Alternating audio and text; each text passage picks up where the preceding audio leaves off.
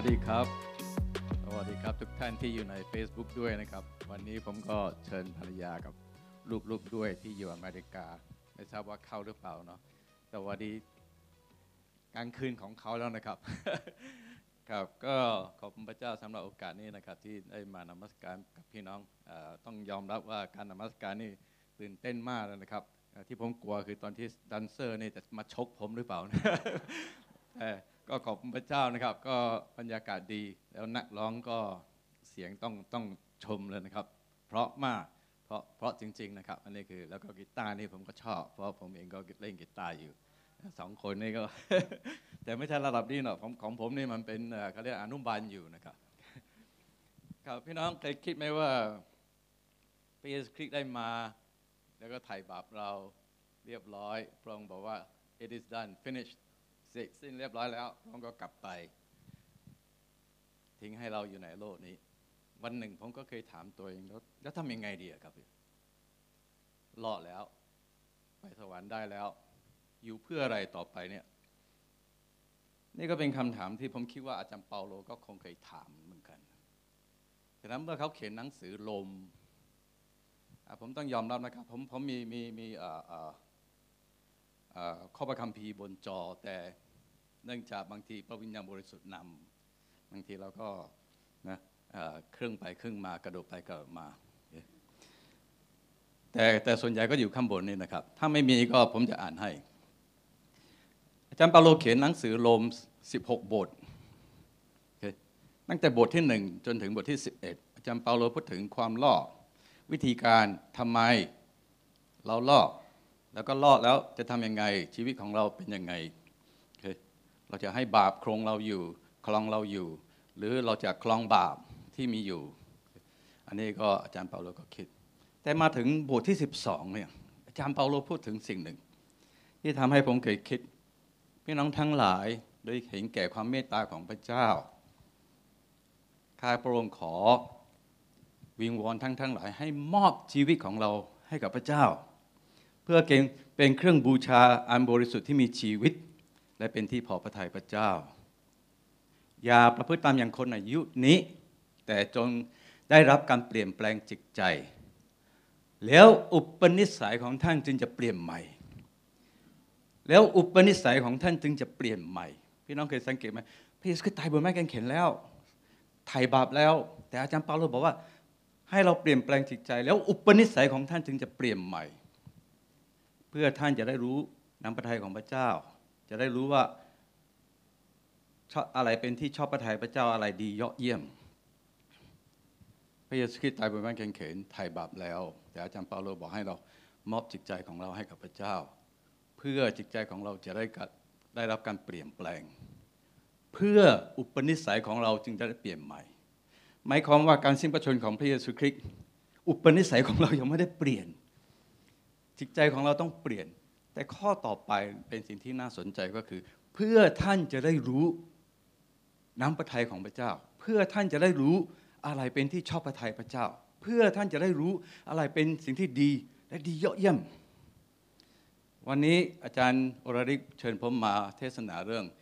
ทำยังไงที่เราจะได้พัฒนานิสัยที่ดีตลอดชีวิต จริงๆผมก็เตรียมมายาวเหมือนกันนะ แต่ผมคิดไปคิดมาแล้วโอ้น่าจะยาวเกินไป มันมีสองช่วงเมื่อเราพูดถึงนิสัยที่ดีที่เราต้องมี และไม่เพียงแต่มีแต่อยู่กับเราตลอดชีวิต เราต้องพูดถึงต้องถามคำถามสองอย่างทำไมทำไมต้องมีอุปนิสัยที่ดี แล้วเราก็ยังไง วันนี้ผมก็จะตอนตอนแรกตั้งใจที่จะมาพูดถึงทำไมและก็ยังไง แต่ผมคิดว่าเรื่องยังไงเนี่ย มันเป็นเรื่องที่หลอง ปัญหาของเราคือทำไมทำไมต้องเปลี่ยนทำไมต้องมีอุปนิสัยดีๆ เราก็รอดแล้วพระเยซูคริสต์ตายบนไม้กางเขนเราก็หลุดพ้นจากภาษาไทยภาษาพุทธก็คือ หลุดพ้นจากเวรกรรม หลุดพ้นจากอำนาจ หลุดพ้นจากการลงโทษของความบาปแล้วทำไมต้องเปลี่ยนทำไม อาจารย์เปาโลบอก เพื่อท่านจะได้รู้น้ำพระทัยของพระเจ้า เพื่อท่านจะได้รู้อะไรเป็นสิ่งที่ดี และสิ่งที่ดียอดเยี่ยม อะไรเป็นที่สิ่งที่ชอบพระทัยพระเจ้าทำให้ผมคิด น้ำพระทัยของพระเจ้าไม่ใช่ให้ผมเลาะหรอ ก็จบแล้วไม่ใช่หรือแต่ทำไมผมต้องรู้ อะไรเป็นสิ่งที่ชอบพระทัยพระเจ้าทำไมผมต้องรู้มากกว่านั้นอีกมีมากกว่านั้นอีกเลยเหรอ อันนี้เป็นคำถามที่เราต้องถาม มีมากกว่านั้นไหมหรือมันมีแค่นั้นจบแล้วก็ไปสวรรค์ มีคริสเตียนหลายคน ผมก็รับใช้มา 40 กว่าปี มีคริสเตียนหลายคนที่ผมสังเกตก็คือ รอตายแล้วก็ไปสวรรค์เท่านั้น แต่เขาอย่าเขาลืมที่อาจารย์เปาโลบอก การตายเป็นกำไรใช่ไหมครับ แต่ประโยชน์แรกอยู่เพื่อพระคิด การตายจะเป็นประโยชน์ได้ ก็เพราะว่าเราอยู่เพื่อพระคิด แต่การตายอาจจะไม่เป็นประโยชน์ก็ได้ ถ้าเราไม่ได้อยู่เพื่อพระคิด ขอให้เราอธิษฐานด้วยกันก่อนนะครับ พระเจ้าพระบิดาเราขอบพระองค์สำหรับพระวจนะคำของพระองค์ที่พระองค์ทรงให้กับเรา และพระองค์สัญญากับเรา ว่าจะเป็นประโยชน์ต่อชีวิตของเราเพื่อที่จะสั่งสอน ตักเตือนว่ากล่าวปรับปรุงแก้ไข และอบรมเราในทางธรรม เพื่อเราจะได้รับใช้พระองค์เพื่อชีวิตของเราจะสอดคล้องกับน้ำพระทัยของพระองค์ขอพระองค์ทรงช่วยข้าพระองค์ในการแบ่งปัน และช่วยทุกคนที่ฟังและรวมทั้งข้าพระองค์ด้วย ไม่เพียงแต่ให้เรามีความเข้าใจ แต่ให้เรามีความตั้งใจที่จะเอาสิ่งที่เราเข้าใจไปใช้ให้เกิดผล อธิษฐานขอบพระองค์ในพระนามของพระเยซูคริสต์เจ้าทำไมเราต้องมีนิสัยที่ดี ไม่ต้องพูดถึงตลอดชีวิตหรอกถ้าเรายังไม่รู้ทำไมทำไม วันนี้ผมขออนุญาตที่จะแบ่งปันทำไม ถ้ามีเวลาจะพูดสรุปนิดหน่อยเกี่ยวกับ ทำยังไงที่เราจะมีอุปนิสัยทำไมเราต้องมีอุปนิสัยที่ดีมันมีเหตุผลหลายอย่างนะครับในพระคัมภีร์ แต่ผมขอหยิบบางอย่างที่เป็นหลักๆ อันดับแรก เพราะว่าเราถูกสร้างขึ้นมา เพื่อที่จะกระทำความดี มีใช่ไหมครับ เราเป็นฝีพระหัตถ์ของพระเจ้า สร้างขึ้นมาเพื่อที่จะกระทำความดี หลายคนก็บอกไม่เป็นไรคริสเตียนเราไม่ต้องห่วงเรื่องเกี่ยวกับการกระทำเพราะเรารอดแล้ว แต่เมื่อเราอ่านเอเฟซัสบทที่สองข้อ8กับข้อ 9 หลายคนหยิบข้อนี้แล้วก็บอกว่าเราลอดด้วยพระคุณ และลอดโดยความเชื่อสองเอเฟซัสบทที่สองข้อ8ข้อ 9 เราไม่ใช่ลอดโดยการกระทำแต่พี่น้องบทที่สองข้อ8ข้อ 9 ตามด้วยข้อ 10 ที่บอกว่า เพราะเราเป็นฝีพระหัตถ์ของพระเจ้าสร้างขึ้นมาเพื่อกระทำความดี เราไม่สามารถที่จะเอาการกระทำของเรามาอ้างว่า เออ เราทำดีนะรอดได้ไหมเราไม่สามารถที่จะเอาการกระทำของเรามาซื้อความรอดของเรา เพราะอะไรครับพี่น้อง เพราะว่าการกระทำความดีมันเป็นหน้าที่ของเรา มันเป็นสิ่งที่เราถูกสร้างขึ้นมาเพื่อจะทำฉะนั้นอาจารย์เปาโลถึงใช้คำว่า เพราะข้อสิบนะเริ่มต้นโดยเพราะ เวลาเราอ่านพระคัมภีร์เนี่ยบางทีคำเล็ก ๆ อย่างนี้เพราะหรือเหตุฉะนั้น หรือเพราะฉะนั้นมันเป็นคำที่สำคัญมาก เพราะมันมันพูดถึงบริบทโอเคอาจารย์เปาโลกำลังบอกกับเราบริบท ว่าเราลอดโดยความเชื่อ โดยพระคุณของพระเจ้า ไม่ใช่โดยการกระทำเพราะการกระทำของเราเป็นหน้าที่ของเรา เราถูกสร้างขึ้นมาเพื่อจะทำหน้าที่ของเราทำไมเราต้องมีอุปนิสัยที่ดี เพราะว่าเราถูกสร้างขึ้นมาที่จะให้มีการกระทำที่ดี ซึ่งนิสัยที่ดี ก็เป็นสิ่งที่รองรับการกระทำที่ดีฉะนั้นอันดับแรกเราถูกสร้างขึ้นมาเพื่อจะกระทำความดี อันดับที่สองเหตุผลที่สองสองทิโมธีบทที่หนึ่งเราถูกสร้างขึ้นมาเพื่อที่จะรับใช้พระองค์นะพระองค์ทรงให้เรามาเป็นผู้รับใช้ของพระองค์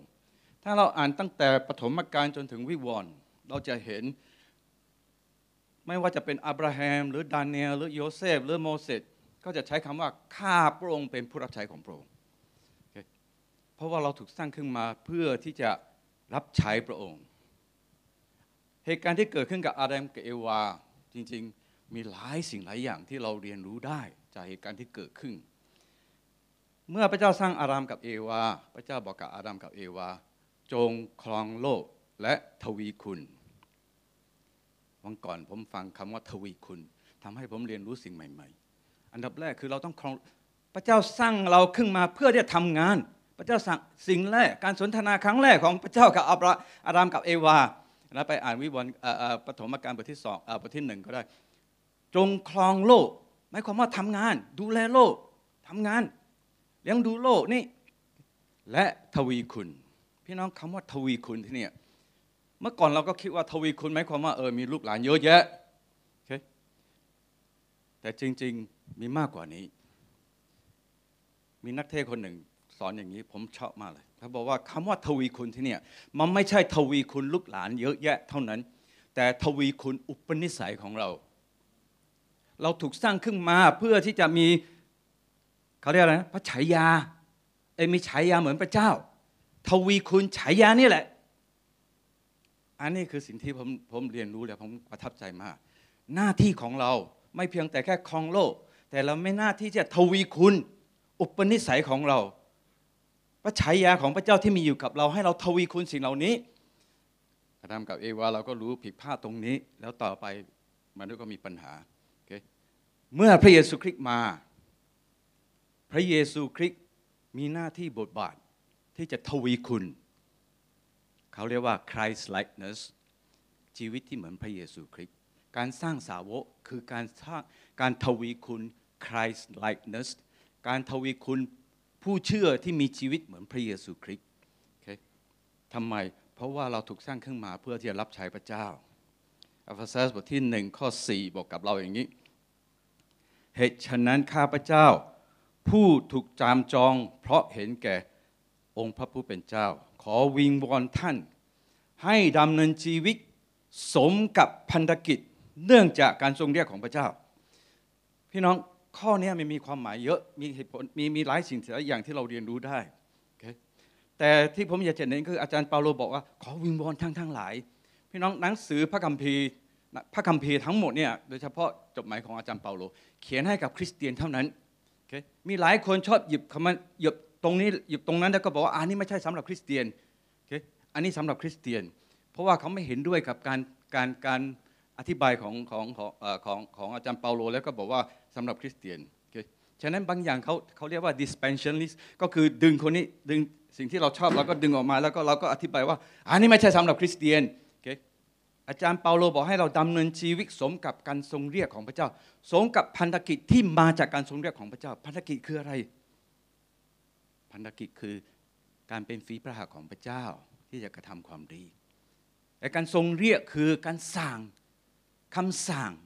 เป็นพระดำริของพระเจ้าให้เราออกไปทำความดี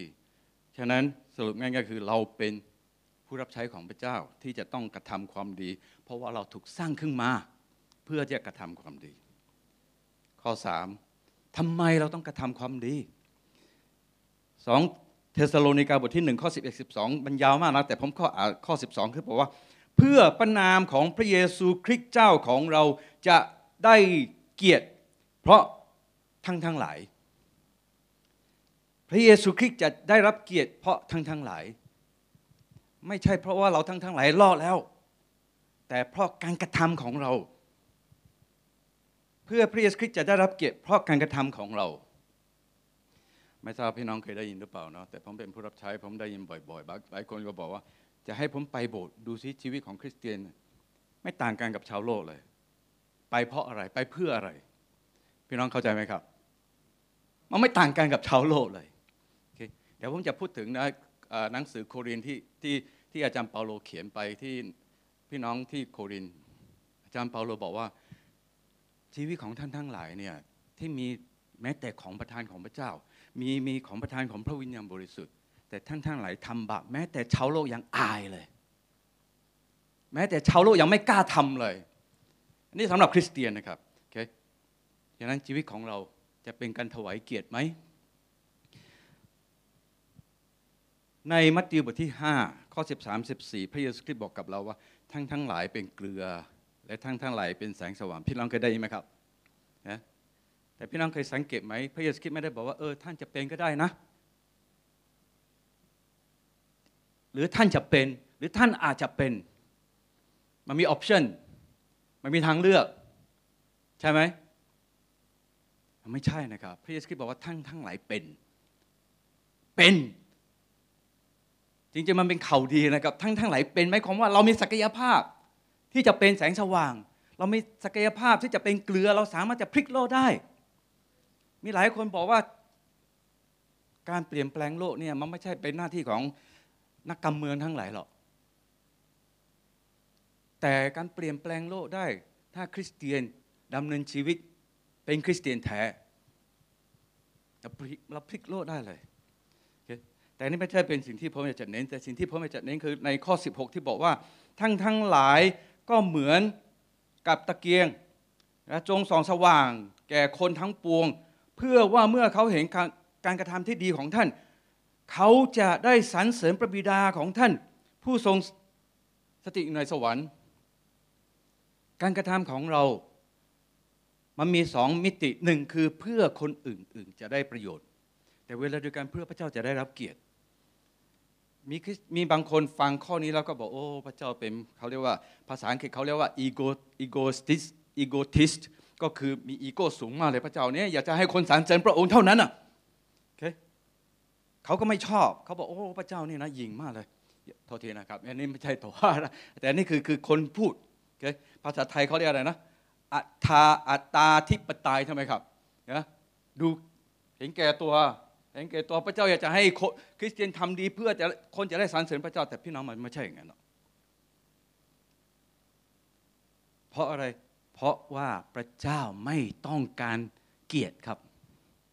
พระเจ้าอยู่ได้โดยไม่เราสรรเสริญพระเจ้า หรือไม่สรรเสริญพระเจ้า พระเจ้าก็อยู่ได้นะครับ พระเจ้าจะไม่รู้สึกน้อยใจว่าเออทำไมคริสเตียนมาโบสถ์แล้วไม่สรรเสริญเราเลยนะ มีอะไรดูมือถือเวลาเขาเวลาเขาน้องหลับมัสการนี่มีแต่มีคนลดูดูมือถือบางคนเนี่ยไม่ดูมือถือแต่สมองอยู่ที่ที่ไหนก็ไม่รู้ พระเจ้าจะรู้สึกน้อยใจไหมพระเจ้าไม่รู้สึกน้อยใจหรอกพระเจ้าอยู่ได้ถ้าเราไม่ถวายเกียรติ แต่เราจะอยู่ไม่ได้ ถ้าเราไม่ถวายเกียรติ เราจะมีปัญหาถ้าเราไม่ถวายเกียรติ เราจะอยู่ไม่ได้ ถ้าเราไม่เป็นแสงสว่าง ถ้าเราไม่เป็นเกลือ เพราะว่าเราเป็นพระเยซูคริสต์บอกว่าพระเยซูคริสต์จึงบอกว่า มันเป็นไปได้หรือที่มีคนจุดตะเกียงแล้วก็ไว้ใต้เตียงหรือไว้ในตู้มีไหม อาจจะมีก็ได้นะนะ ความจริงคือมีคริสเตียนเยอะอาจจะเป็นอย่างนั้นก็ได้นะครับ แต่บทบาทของตะเกียง บทบาทของแสงสว่าง มีอยู่เพื่อคนอื่น บทบาทของเกลือ เกลือจะสวยจะเม็ดใหญ่จะเม็ดโอ้โห เหมือนเพชรหรืออะไรก็ตามแล้วแต่ แต่ถ้าไม่เป็นประโยชน์ถ้าหมดเค็ม มันก็ไม่เป็นประโยชน์เลยทำไมครับพี่น้อง แสงสว่างก็เหมือนการหลอดไฟจะสวยจะยังไงก็ตามชงชงชงเลอร์เนี่ยโอ้อาจจะสวยก็ตาม แต่ถ้าไม่ให้ความสว่างไม่มีประโยชน์ครับ ทิ้งอย่างเดียว เช่นเดียวกันกับชีวิตของเรา ถ้าชีวิตของเราไม่เป็นประโยชน์ เราก็จะเป็นเหมือนกับพี่พระเยซูคริสต์บอกว่าเป็นตะเกียงแล้วก็อยู่ใต้เตียงอยู่ในตู้ ไม่เป็นประโยชน์ให้กับคนอื่นพูดง่ายๆครับพี่น้อง เมื่อพระเยซูคริสต์บอกว่าเราเป็นแสงสว่างและเป็นเกลือ ความหมายคือเราอยู่เพื่อคนอื่นครับ แสงสว่างมีเกลือและเกลือมีหน้าที่อย่างเดียวอยู่เพื่อคนอื่นครับ แล้วพระเยซูคริสต์บอกว่าท่านทั้งหลายเป็นไม่ได้บอกว่าเออเลือกออปชันนะแล้วแต่จะเป็นก็เป็นรอดแล้วก็เชื่อแล้วก็พอแล้วไปสวรรค์แล้ว เราเป็น นี่เป็นเหตุผลที่ทำไมเราต้องมีอุปนิสัยที่ดีข้อ 4 ครับ คริสเตียน เราอาจจะลืมหรือเราจะมองข้ามหรือจะไม่สนใจ หรือเราจะรับตาแล้วก็เดิมนั้นชีวิตอย่างเดียว เรามีพระมหาบัญชาครับ หรือพระมหาบัญญัติ พระมหาบัญญัติที่สำคัญที่สุดคือจงรักพระเจ้าและจงรักเพื่อนบ้าน พี่น้อง พระเยซูคริสต์ไม่แค่บอกว่าจงรักพระเจ้าแล้วแต่ตามใจครับ อยากจะรักอย่างนี้ก็รักครับ แต่พระเยซูคริสต์พูดแบบเจาะจง absolute แบบชัดเจนเด็กขาด จงรักพระเจ้าด้วย สิ่งสุดจิตสิ่งสุดใจ สิ่งสุดกำลัง สิ่งสุดความคิด สิ่งสุดทั้งหมดนี่แหละ มีอะไรอีกไหมครับสี่อย่างเนี้ยนอกจากนี้มีไหมมันไม่มีแล้วมนุษย์มีแค่นี้พระเจ้าบอกว่าทั้งหมดเนี่ยให้กับพระเจ้ารักพระเจ้า และนอกจากนั้นจงรักเพื่อนบ้าน มันรักตนเอง ผมขอขอขออธิบายนิดหน่อยนะครับคือพระเยซูคริสต์บอกว่านี่คือพระบัญญัติที่สำคัญที่สุดที่อยู่ในพระคัมภีร์เดิม จงรักพระเจ้าด้วยสิ้นสุดสิ้นสุดใจแล้วก็รักเพื่อนบ้านเหมือนรักตนเอง พระเยซูคริสต์บอกว่าดีแล้วแต่ผมให้ฉันให้บัญญัติใหม่ คือรักเพื่อนบ้าน เหมือนอย่างที่เรารักท่าน บัญญัติใหม่นี้คือมาตรฐานใหม่ บัญญัติเก่าคือรักเพื่อนบ้านเหมือนรักตนเอง ก็เลยมีคนถามว่าใครคือเพื่อนบ้านของเราครับ พระเยซูคริสต์ให้บัญญัติใหม่คือ เราได้เป็นเพื่อนบ้านกับคนอื่นยังไง ไม่ใช่ไปไปเลือกว่าเออเขาอยากจะเราอยากจะให้คนนี้เป็นเพื่อนบ้านเรา เราอยากจะให้คนนั้นเป็นเพื่อนบ้านเรา สังเกตชาวสมารียาใจดีใช่ไหมครับ พระเยซูคริสต์สอน หลักการของพระเยซูคริสต์คือ อย่าไปถามว่าใครคือเพื่อนบ้านของเรา แต่ให้เราออกไปถามตัวเองว่า เราได้เป็นเพื่อนบ้านให้กับใคร เราได้สำแดงความดีให้กับใคร อันนี้คือบัญญัติใหม่จงรักเพื่อนบ้าน เหมือนที่พระเยซูคริสต์ทรงรักเรา พระเยซูคริสต์ไม่เคยมาถามเราเจ้าเป็นเพื่อนบ้านของเราที่ดีไหมพระเยซูคริสต์ถามว่าเราจะเป็นเพื่อนบ้านให้กับใคร แต่ที่ผมอยากจะย้ำคือ นี่คือบัญญัติครับพี่น้อง นี่คือบัญญัตินี่ไม่ใช่เป็นคำแนะนำและพระเยซูคริสต์บอกในมัทธิวบทที่ 5 ข้อ 44 ไม่เพียงแต่ให้เรารักเพื่อนบ้านเท่านั้น แต่จงรักศัตรูด้วย อันนี้คือบัญญัติที่เขาบอกว่าไม่มีศาสนาไหน ไม่มีคำสอนในในคำสอนในในโลกนี้เลย ที่บอกให้เรารักแม้แต่ศัตรูของเรา เขาเป็นศัตรูของเราเพราะเราไม่รักเขาอยู่แล้วใช่ไหมครับถ้าเรารักเขาเขาก็ไม่เป็นศัตรูของเราฉะนั้น พระเยซูคริสต์บอกว่าบางครั้งเราไม่เป็นศัตรูกับใคร แต่เขาเป็นศัตรูกับเรา เราก็ต้องรักเขา นี่คือบัญญัติที่พระเยซูคริสต์ให้กับเราแต่ที่ที่อยากจะย้ำคือพี่น้อง นี่คือบัญญัติครับ นี่ไม่ใช่เป็นคำแนะนำครับ ถ้าทษทีนะครับ ถ้าถ้าพระเจ้าอยู่หัวเข้ามาที่นี่แล้วก็ให้บัญญัติกับเรา มีใครกล้าที่จะฝ่าฝืนไหมอาจจะมีก็ได้นะผมไม่รู้นะโอเคเพราะว่ากล้าหาญเกิน กล้าหาญก็ได้นะครับ ไม่กลัวว่าคอจะขาดนะครับนะก็มีก็ได้ผมไม่รู้นะครับ แต่นี่คือบัญญัติของเรา ฉะนั้นในหนึ่งยอห์นบทที่ 4 ข้อ 20 บอกว่า ถ้าผู้ใดว่าข้าพระเจ้ารักพระเจ้า และใจยังเกลียดชังพี่น้องของตน ผู้นั้นก็เป็นคนที่ผู้มุสาเขาโกหกครับพูดง่ายๆคือเขาโกหกครับ เรารักพระเจ้า เรารักพระเจ้า เราร้องเพลงว่าเรารักพระเจ้า แต่ออกไปเดินเจอเพื่อนบ้านเกลียดเขาทันทีและพระเยซูคริสต์บอกว่าไม่ต้องไม่ต้องลงมือฆ่าก็ได้นะแค่คิดในใจก็ผิดแล้วพี่น้องเคยคิดไหมในใจของเรา ขอให้ตายเถอะพวกนี้น่าเกลียดมากเลย ขอให้เนี่ยพวกนี้ข้ามถนนรถไฟมาชนใดเลย มีไหมครับพี่น้อง ผมยอมรับผมก็เคยมีอย่างนี้เหมือนกันนะครับโอเค พี่น้องเรามีบัญญัติหนึ่งเราถูกสร้างขึ้นมาสองเราเป็นผู้รับใช้ของพระเจ้าสามเรามีคำสั่งที่พระเจ้าให้เราโอเคและเราอยู่เพื่อให้พระเจ้าได้รับเกียรติ สุดท้ายข้อห้าทำไมเราต้องมีอุปนิสัยดีๆทำไมเราต้องกระทำความดี เพราะว่ามันเกี่ยวข้องกับความเชื่อของเรา ยากอบบทที่สองข้อ 17 พี่น้องรู้ไหมว่าหนังสือยากอบเนี่ยเกือบจะไม่อยู่ในพระคัมภีร์แล้ว ตอนที่เขารวบรวมพระคำพระคำหนังสือพระคัมภีร์เขาไม่เอายากอบครับ เพราะว่ายากอบเหมือนกับขาดกับคำสอนของของอาจารย์เปาโล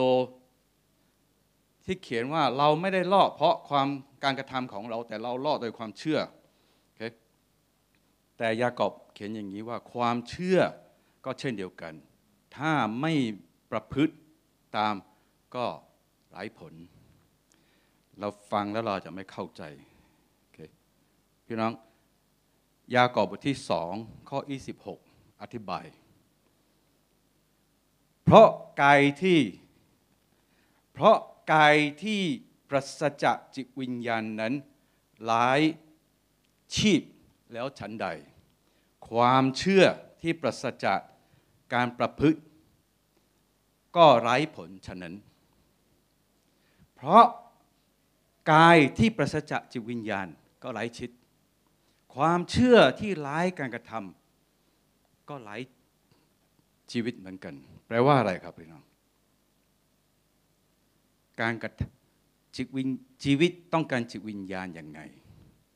ความเชื่อของเรา ก็ต้องการการกระท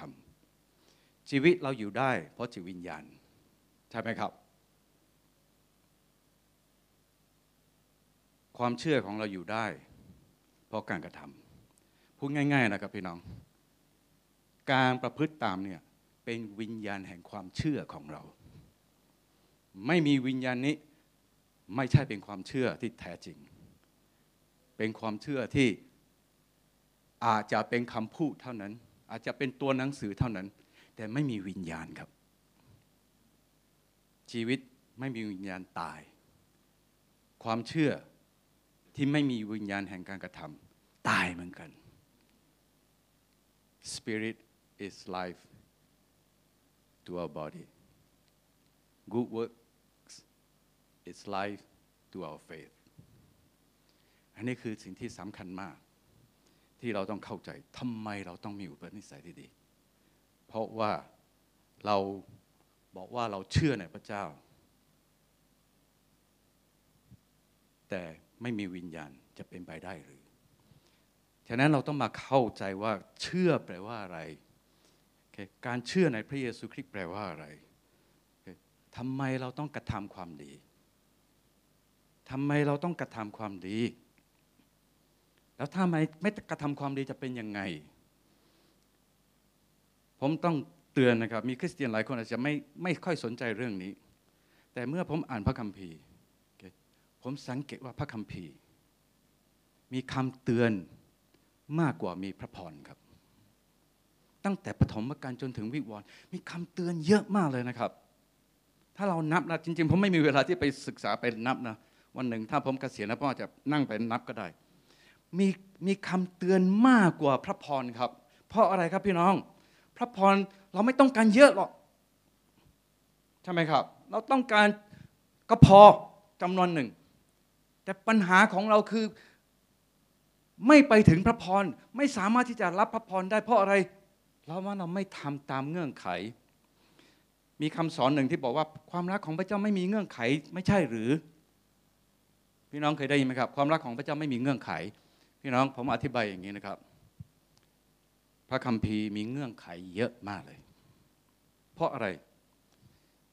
ที่เราบอกว่าความรักไม่มีเงื่อนไขเนี่ยความหมายคือพระเจ้ารักเราโดยไม่มีเงื่อนไข พระเยซูคริสต์ไม่ได้มาบอกกับเราว่าทำดีนะ ถ้าไม่ดีเราไม่ตายบนไม้กางเขนให้เธอนะ ไม่เคย ไม่มีเงื่อนไขโปร่งขึ้นไปเลย จริงๆโปร่งลงมาในโลกนี้เพื่อที่จะขึ้นไปบนการบนไม้กางเขน มีมากกว่านี้แหละนะแต่นี่คือหน้าที่หลักพระองค์ลงมาเพื่อที่จะตายบนไม้กางเขนไม่ได้มาเพื่อดูว่า เออเออเราทำตามเงื่อนไขไหมไม่มีครับ พระเจ้ารักเราโดยไม่มีเงื่อนไข แต่เราจะรับความรักของพระเจ้าได้ เราจะได้พระพรของพระเจ้าได้ มันมีเงื่อนไขพูดง่าย ๆ พระองค์พระองค์ตายบนไม้กางเขนแล้วทำไมไม่ใช่ทุกคนรอดฉะนั้นเขาก็มี นิกายที่เขาเรียกว่า universalism พระองค์ตายบนไม้กางเขนแล้ว ทุกคนรอดแล้ว เพราะนั้นก็คือนี่แหละคือความรักที่ไม่มีเงื่อนไข พระเยซูคริสต์ตายทุกคนก็รอดมันไม่ใช่ เรารอดเพราะความเชื่อคำว่าเพราะก็คือมีเหตุผลแล้วไอ้มีเงื่อนไขแล้วโอเคฉะนั้นพระเจ้ารักเราไม่มีเงื่อนไข แต่เราจะรับพระพรของพระเจ้าได้ เราก็มี เราต้องทำตามเงื่อนไข มีข้อประคัมภีร์ข้อหนึ่งที่ผมไม่ได้เขียนที่นี่นะครับ แต่ผมท่องจำทุกวันนะครับ ยอห์นบทที่ 15 ข้อ 10 ถ้าทั้งทั้งหลายติดสนิทกับพระบัญญัติของพระเจ้า ท่านก็จะอยู่ในความรักของเรา เหมือนกับที่เราปฏิบัติตามพระบัญญัติของพระเจ้า และอยู่ในความรักของพระเจ้า พี่น้องดูดูขบวนการไหมมันเงื่อนไขใช่ไหมครับ ถ้าเราปฏิบัติตามบัญญัติของพระเจ้าเราจะอยู่ในความรักของพระเจ้า ความรักของพระเจ้ามีอยู่แล้ว แต่ปัญหาคือเราไม่ได้อยู่ในความรักของพระเจ้า ผู้ที่อาศัยอยู่ในพระเจ้าก็จะอยู่ในความรักของพระเจ้าโอเคฉะนั้นพี่น้องทำไมพระเจ้าต้องให้เรากระทำความดี เราไม่กระทำความดีได้ไหมโอเคผมมีมีมีข้อประคำผิดค่อนข้างยาวค่อนข้างยาวนะครับ แต่พี่น้องน่าจะรู้เรื่องนี้ คือในมัทธิวบทที่ 25 30 ข้อ4ข้อ 46 ที่พระเยซูคริสต์แบ่งที่ที่ที่พระเยซูคริสต์บอกว่าจะมีวันหนึ่งแล้วพระบุตรของพระเจ้าจะมา แล้วก็จะแบ่งชนชาติทั้งหลายเป็นแพะกับแกะพี่น้องรู้ไหมครับ รู้เรื่องนี้ไหมนะสำหรับคริสเตียนบางคนอาจจะเป็นคริสเตียนใหม่จะไม่รู้พระคัมภีร์บอกกับเราในตอนนี้นะครับค่อนข้างยาวถ้าพี่น้องกลับไปอ่านก็ได้ บอกว่าวันหนึ่งพระเยซูคริสต์จะมา แล้วก็แบ่งแกะกับแพะ หนึ่งทำไมต้องแบ่งแพะแกะกับแพะ หลายคนตีความอย่างนี้บอกว่าอ่าแกะก็คือผู้เชื่อ แพะก็คือผู้ที่ไม่เชื่อนะผมก็ได้ได้ยินเพื่อนสิงคโปร์พูดอย่างนี้เหมือนกัน เขาเพราะอะไร เพราะว่าเราจะไม่ถูกพิพากษาแล้ว เพราะว่าเราเป็นคริสเตียนแล้ว แต่พี่น้อง เขาเข้าใจผิดครับ พระเจ้า จะพิพากษาคนที่ไม่เป็นคริสเตียน อยู่บนการกระทำของเขาก็ไม่ได้ พระเจ้าพิพากษาคนที่ไม่เป็นคริสเตียนแค่ข้อเดียว คือเขาไม่เชื่อพระเจ้า เขาไม่เชื่อพระเยซูคริสต์ไม่ใช่เพราะการกระทำของเขา ไม่ใช่เพราะว่าเขาเป็นแพะคือแกะคือพวกที่ทำดีใช่ไหมครับพระเยซูคริสต์บอกอยู่ในคุกท่านก็ไปเยี่ยมอยู่ใน โรงพยาบาลท่านก็ไปเยี่ยม หิวท่านก็ไปให้อาหาร หนาวท่านก็ให้เสื้อเหงาท่านก็ไปเป็นเพื่อน นี่คือแกะ แพะคือพวกที่เห็นแต่ไม่สนใจ พี่น้องแพะไม่ใช่คนที่ไม่เป็นคริสเตียน พระเจ้าจะไม่ตักสินคนที่ไม่เป็นคริสเตียน โดยการกระทำไม่ได้ พระเจ้าจะตักสินคนที่ไม่เป็นคริสเตียน แค่ข้อเดียวก็คือ เขาไม่เชื่อในพระเยซูคริสต์แค่นั้น ฉะนั้นแกะกับแพะที่นี้นะผมสรุปสั้นๆนะถ้าถ้าจะจะจะยาวผมอาจจะกลับมาสอนก็ได้ แต่แกะกับแพะคือคริสเตียน แต่สิ่งที่แตกต่างกันคือแกะทำความดี แต่แพะไม่ทำความดี ไม่ได้บอกว่าชีวิตของเขาไม่ดีนะครับ ไม่ได้บอกว่าเขาโกหกนินทาใส่ไร้ายฆ่าคนไม่ใช่ครับ แต่เขาไม่ทำความดี พระเยซูคริสต์ไม่ได้บอกว่า คุณไม่ได้อ่านพระคัมภีร์นะ คุณไม่ได้อธิษฐานเนาะคุณไม่ได้เฝ้าเดียวนะ เป็นแพะไม่ใช่ครับพระเยซูบอกว่าออกไปข้างนอกเห็นคนปันเดือดร้อน เพื่อนบ้านเราเดือดร้อน เพื่อนบ้านเราอาจจะเป็นสามีภรรยาก็ได้กำลังจะตกนรก แต่เราไม่สนใจไม่เคยไม่เคยเอาพระคำของพระเจ้าไปแสดงให้เขานั่นแหละ คือแพะ แต่ทำไมพระเยซูต้องมาแบ่งอย่างนี้ ก็เพราะว่ามันมี คำสั่ง เรามีหน้าที่เราถูกสร้างขึ้นมา ที่จะกระทำความดี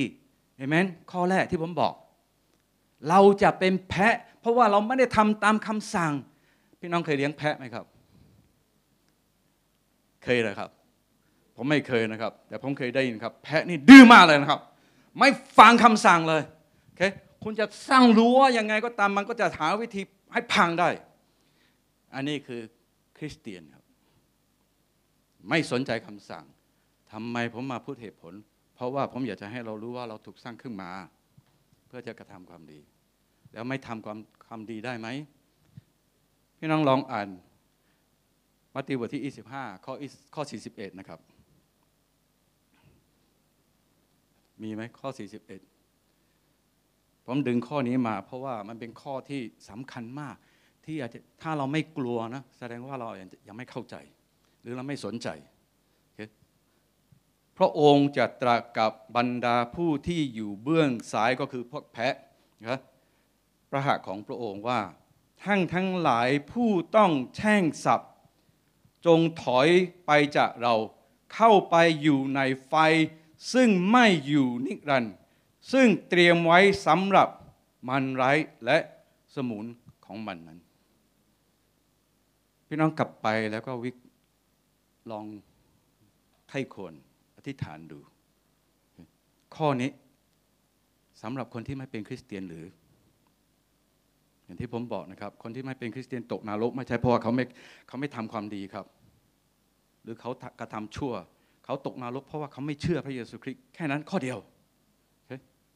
ฉะนั้นการการตัดสินใจที่การตัดสินที่นี่การพิพากษาพิพากษาที่นี่คือสำหรับคริสเตียนที่บอกว่ามีความเชื่อ แต่ไม่ยอมกระทำความดีเมื่อกี้ครับบอกว่าผมเวลาใกล้จะหมดแล้วทำไมพระเจ้าพิพากษาเราทำไมพระเจ้าต้องพิพากษาเรา เพราะว่าการพิพากษามันเป็นสิ่งที่จำเป็น เป็นสิ่งที่ยุติธรรม แต่อันดับแรกพระเจ้าพิพากษาเรา เพราะว่าพระองค์ทรงเป็นพระผู้เป็นเจ้าของเรา ในโรมบทที่ 14 ข้อ 8 และ 9 พี่น้อง เราคริสเตียนเนี่ยชอบบอกว่าพระเยซูคริสต์เป็นพระผู้ช่วยให้รอดติดปากของเราจนกระทั่งเราไปไหน กลายเป็นอุปกลายเป็นทัศนคติของเรา พระเยซูคริสต์เป็นผู้ผู้ช่วยให้รอดน่ารักดี รักเรามากช่วยเราตลอดเวลา แต่เขาลืมว่าพระเยซูคริสต์เป็นองค์พระผู้เป็นเจ้า ผมมีอธิบายอย่างนี้นะครับ ผมเป็นพ่อถ้าวันหนึ่งลูกถ้านะสมมุตินะ ลูกผมตกน้ำกันตกน้ำกำลังจะตายแต่ผมไปช่วยเขาขึ้นมา แล้วลูกไปไหนไปไหน ถ้าเห็นเห็นเพื่อนแล้วก็แนะนำผม ลูกจะแนะนำไหมว่า นี่แหละคือผู้ที่ช่วยให้ผมรอดหรืออ่าเป็นพ่อผม ครั้งหนึ่งเคยช่วยให้ผมรอดแต่เขาเป็นพ่อผม เช่นเดียวกันกับพระเยซูคริสต์ครับ พระเยซูคริสต์ เป็นผู้ช่วยให้รอดของเรา แต่นี่ไม่ใช่ตำแหน่งของพระองค์ครับ ที่ผมช่วยให้ลูกรอดนี่ไม่ใช่เป็นตำแหน่งของผมครับตำแหน่งผมคือพ่อใช่ไหมครับ ไปไหนไปไหนผมก็เป็นพ่อ เช่นเดียวกันกับพระเยซูคริสต์ครับ พระเยซูคริสต์เป็นผู้ช่วยให้รอดของเรา ผมใช้คำอย่างนี้ เพราะโดยความจำเป็น ถ้าไม่มีบาปก็ไม่ต้องมีผู้ช่วยให้รอด แต่พระเยซูคริสต์มีบาปหรือไม่มีบาปพระองค์ยังเป็นผู้ช่วยเป็นพระผู้เป็นเจ้า ฉะนั้นพระองค์จึงเป็นเพื่อจะได้เป็นพระผู้เป็นเจ้าสำหรับคนเป็นและคนตาย นี่เป็นเหตุผลที่พระองค์มาตายบนไม้กางเขน เพื่อเราทุกคนจะได้มายอมรับพระองค์เป็น ไม่ใช่พระผู้ช่วยให้รอดเท่านั้น ใช่สำคัญ ผมก็ยอมรับพระองค์เป็นพระผู้ช่วยให้รอดแต่ที่สำคัญที่สุดคือพระองค์ทรงเป็นองค์พระผู้เป็นเจ้า พระองค์มีสิทธิ์ที่จะตัดสินเราตัดสินใจเราเพราะว่าพระองค์ทรงเป็นพระผู้เป็นเจ้า อันดับที่สองพระองค์สามารถตัดสินเราได้ เพราะว่าพระองค์ให้คำสั่งเราแล้ว ถ้าให้พระบัญญัติกับเราแล้ว ถ้าเราไม่ทำตามเราก็ฝ่าฝืนกฎของพระเจ้า มีข้อประคำพีเมื่อกี้เราอ่านยากอบบทที่สองโอเคมีหลายคนอ่านข้อนี้แล้วก็บอกว่า เราไม่ต้องกลัวพิพากษาอีกแล้ว เพราะว่าพระเจ้าทรงกรุณาต่อเรา mercy triumphs over judgment ผมก็เคยคิดอย่างนี้ ผมก็คิดเหมือนกัน แปลว่าอะไรครับ ยากอบบทที่สองข้อสิบสองสิบสามทั้งทั้งหลายจงพูดเออใครพี่น้องช่วยลองลองอ่านดูด้วยกันนะโอเคเพื่อจะไม่หลับนะ อ่านด้วยกันนะครับหนึ่งสองสาม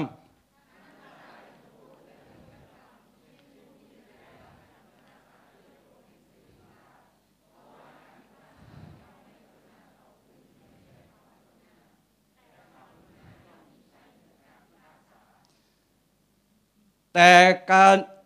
ความกรุณาย่อมมีชัยเหนือการพิพากษา หลายคนเข้าใจอย่างนี้ว่าเราไม่ต้องกลัวพิพากษาอีกแล้ว เพราะว่าพระเจ้ากรุณาเรา แต่จริง ๆ พี่น้องดูคำก่อนครับ เพราะว่าการพิพากษาย่อมไม่กรุณาต่อบุคคลที่ไม่แสดงความกรุณา นี่คือความหมาย ถ้าเรามีความกรุณาเราไม่ต้องกลัวพิพากษา อันนี้คือความหมาย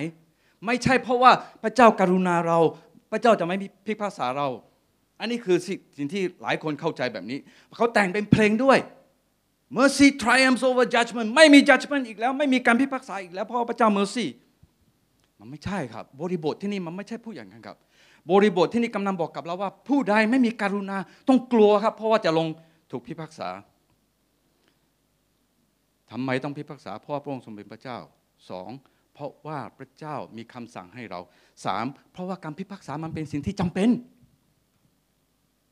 พี่น้องเคยเคยคิดไหมครับทำไมโรงเรียนต้องมีสอบ ก็เพราะยุติธรรมอะใช่ไหมครับ กับคนที่ตั้งใจเรียนกับ แล้วคนที่ไม่ตั้งใจเรียนก็จะตก เช่นเดียวกันกับคริสเตียนครับทำไมต้องมีพิพากษา เพราะว่าบางคนจะบอกว่าไม่เป็นไรผมเป็นคริสเตียนแล้วมีเพื่อนผมนะบอก ผมว่าอาจารย์ไม่ต้องกลัวแล้วเราบาปไม่เป็นไรพระเจ้าให้อภัย ผมรับไม่ได้ครับพี่น้อง ผมก็เลยบอกเขาว่า คริสคนที่ไม่เป็นคริสเตียนทำบาปตกนรก แล้วคริสเตียนทำบาปขึ้นสวรรค์ได้หรอพระเจ้าจำเป็นต้องพิพากษาเพราะว่ายุติธรรม พระเจ้าเป็นผู้พระเจ้าเป็นผู้พิพากษาที่ชอบธรรมพี่น้องในโลกนี้นะครับ ผู้พิพากษาที่ชอบธรรมนะจะมีทั้งคนกลัวและคนชมครับ คนกลัวเพราะอะไรเขายุติธรรมครับทำยังไงเอาเงินมายักยังไงไงเขาจะไม่เบี้ยวครับ เขาจะไม่ลำเยงเขาจะไม่เข้าข้างใครครับ เนี่ยคือพิพากผู้พิพากษาที่ชอบทำฉะนั้นคนที่กลัวคนที่ไม่มีความกรุณาคนที่ไม่ทำความดี เขาจะกลัวมากเลยนะครับ กับพิพากษาที่ชอบทำแต่เราที่กระทำเราที่มีความกรุณา เราที่มีความรักเราไม่กลัวครับฉะนั้นเราไม่ต้องกลัวพิพากษา แต่พิพากษาจำเป็นต้องมี เราต้องกลัวถ้าเราไม่มีชีวิตที่มีกรุณา ชีวิตที่ไม่รักพระเจ้า ในหนึ่งยอห์นบทที่ 4 ข้อ 18 ผมไม่ได้เขียนที่นี่แต่ผมขออ่านให้ดูในความรักนั้นไม่มีความกลัว แต่ความรักที่สมบูรณ์นั้น ก็ได้กระจัดความกลัวเสีย ความหมายที่นี่ที่อาจารย์ยอนอยากจะบอกกับเราถ้าเรามีความรัก เราไม่ดำเนินในชีวิต โดยความกลัว เพราะว่าไม่มีการพิพากษาอีกแล้วสำหรับคนที่รักพระเจ้า และความรักที่สมบูรณ์กระจัดความกลัวไป เราไม่ต้องกลัว เราไม่รู้หรอกเรามีความรักที่สมบูรณ์หรือไม่สมบูรณ์ แต่เรารู้ว่าเรารักหรือไม่รักใช่ไหมครับ เรารู้แน่ ไม่รู้หรอกว่าสมบูรณ์หรือไม่สมบูรณ์แล้วไม่รู้นะ แต่เรารู้เราเราเราเราเราวิเคราะห์ตัวเองได้ว่าเรามีรักหรือไม่มีรัก และพระคัมภีร์บอกกับเราว่า ความรักที่สมบูรณ์กระจัดความกลัวไม่ต้องกลัวการพิพากษาอีกแล้วหนึ่งโครินธ์บทที่ 16 ข้อ 22 หนึ่งโครินธ์บทที่ 16 ข้อ 22 ผมไม่รู้ว่าพี่น้องเคยอ่านข้อพระคัมภีร์นี้หรือเปล่านะ ผมอ่านแล้วผมตกใจนะครับวันหนึ่ง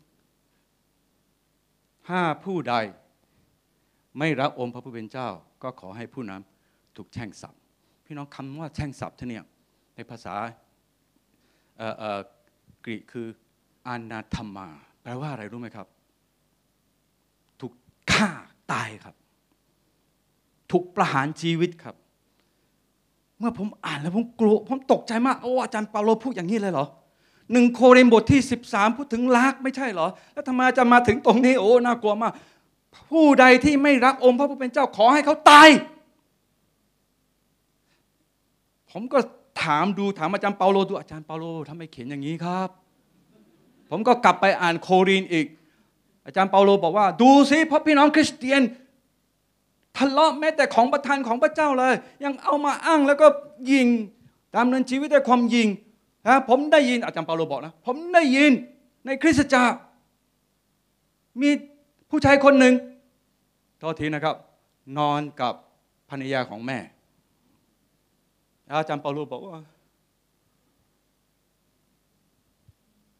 แม้แต่ชาวโลกยังกลัวยังอายเลยนะครับ อาจารย์เปาโลก็เลย โกรธเดือดร้อน พี่น้องหนึ่งโครินธ์บทที่ 13 เขียนเพื่ออะไรรู้ไหมครับ ไม่ใช่เขียนเพื่องานแต่งงานนะครับ เขียนเพื่อที่จะบอกกับพี่น้องคริสเตียนที่โครินธ์บอกว่า ไม่รู้หรอว่าอะไรคือรัก พี่น้องไม่รู้หรอว่าเราเราต้องรักพระเจ้า เวลาหมดแล้วครับ เราต้องรักพระเจ้า ถ้าทำไมเราต้องมีอุปนิสัยที่ดี อย่างที่ผมบอกไม่ต้องพูดถึงตลอดชีวิตหรอก ถ้าเรารู้เหตุผล ถ้าเรามีเรามีแรงจูงใจ ถ้าเรามีแรงผลักดันชีวิตของเรา ถ้าเรารู้เหตุผล เราอยู่ตลอดนิรันดร์ได้หรอกทำไมผมวิ่งห้านาทีแรกนี่เจ็บปวดมากเลย แต่ทำไมผมวิ่ง เพราะว่าผมมีเหตุผล ผมมีแรงจูงใจ ผมรู้ว่าวิ่งดีสำหรับผมทำไมอาจารย์เปาโลบอกว่าต้องแข่งต้องสู้ เพราะว่าเขามีเหตุผล เราถูกสร้างขึ้นมาเพื่อกระทำความดี เราถูกสร้างขึ้นมาเพื่อที่จะรักพระเจ้า เราถูกสร้างขึ้นมาเพื่อจะเป็นแสงสว่างและเกลือทำไมเราต้องมีอุปนิสัยที่ดี เพราะว่านี่คือองค์ประกอบของผู้ที่กระทำความดี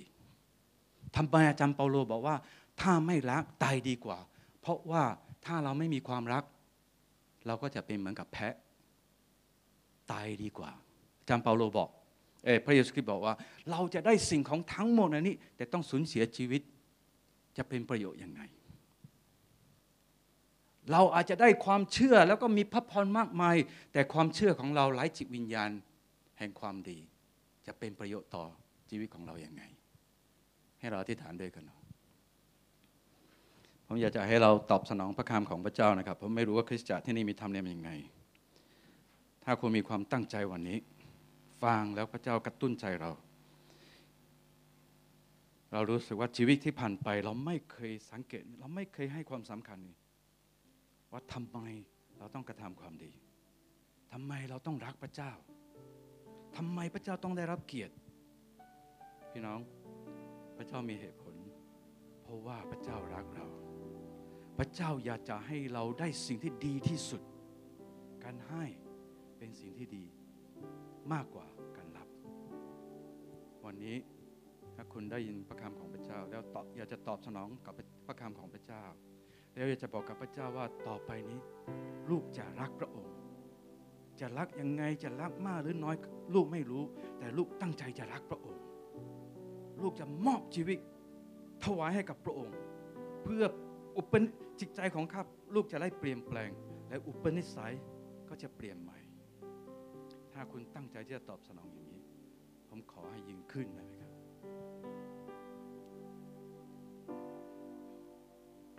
ยิงขึ้นแล้วอธิษฐานกับพระเจ้า เมื่อกี้เราได้รับประทานมหาสนิท มันไม่ใช่เป็นพิธีกรรมเท่านั้น แต่เป็นสิ่งที่ย้ำให้เรารู้ว่า พระเยซูคริสต์ตั้งใจมา เพราะว่าพระองค์มีเหตุผล พระองค์รักเราพระองค์ไม่อยากจะให้เราตกนรก รักผลักดันพระองค์ให้ตายบนไม้กางเขนแล้วชีวิตของเราผลักดันด้วยอะไร อะไรเป็นสิ่งที่สำคัญในชีวิตของเรา ความรักนี่แหละ จะผลักดันเรา ขอพระเจ้าทรงช่วยเรา ให้เรากล้าที่จะรักพระเจ้า ให้เราไว้วางใจในพระเจ้าว่าถ้าเรารัก ห็นพลังของพระเจ้า ผ่านชีวิตของเรา เราจะเห็นฤทธิ์เดชของพระเจ้า ผ่านชีวิตของเรา เราจะไม่เข้าใจทำไมเพื่อนบ้านของเรา ไม่ยอมรับพระเยซูคริสต์สักทีอาจจะเพราะว่าเขายังไม่เห็นความรักของพระเจ้า เขายังไม่เห็นฤทธิ์เดชของพระเจ้า เขายังไม่เห็นอำนาจของพระเจ้าผ่านชีวิตของเรา ขอให้เราตั้งใจวันนี้จะมอบชีวิตของเราให้กับพระองค์รักพระเจ้าด้วยสิ้นสุดจิตสิ้นสุดใจ และรักเพื่อนบ้าน เหมือนที่พระเยซูคริสต์ทรงรักเรา ขอพระเจ้าทรงไวยพรเรา เสริมกำลังเรี่ยวแรงพิเศษให้กับเราทุกคน อธิษฐานในพระนามของพระเยซูคริสต์เจ้าอาเมน ขอพระเจ้าไวยพรนะครับเชิญนะ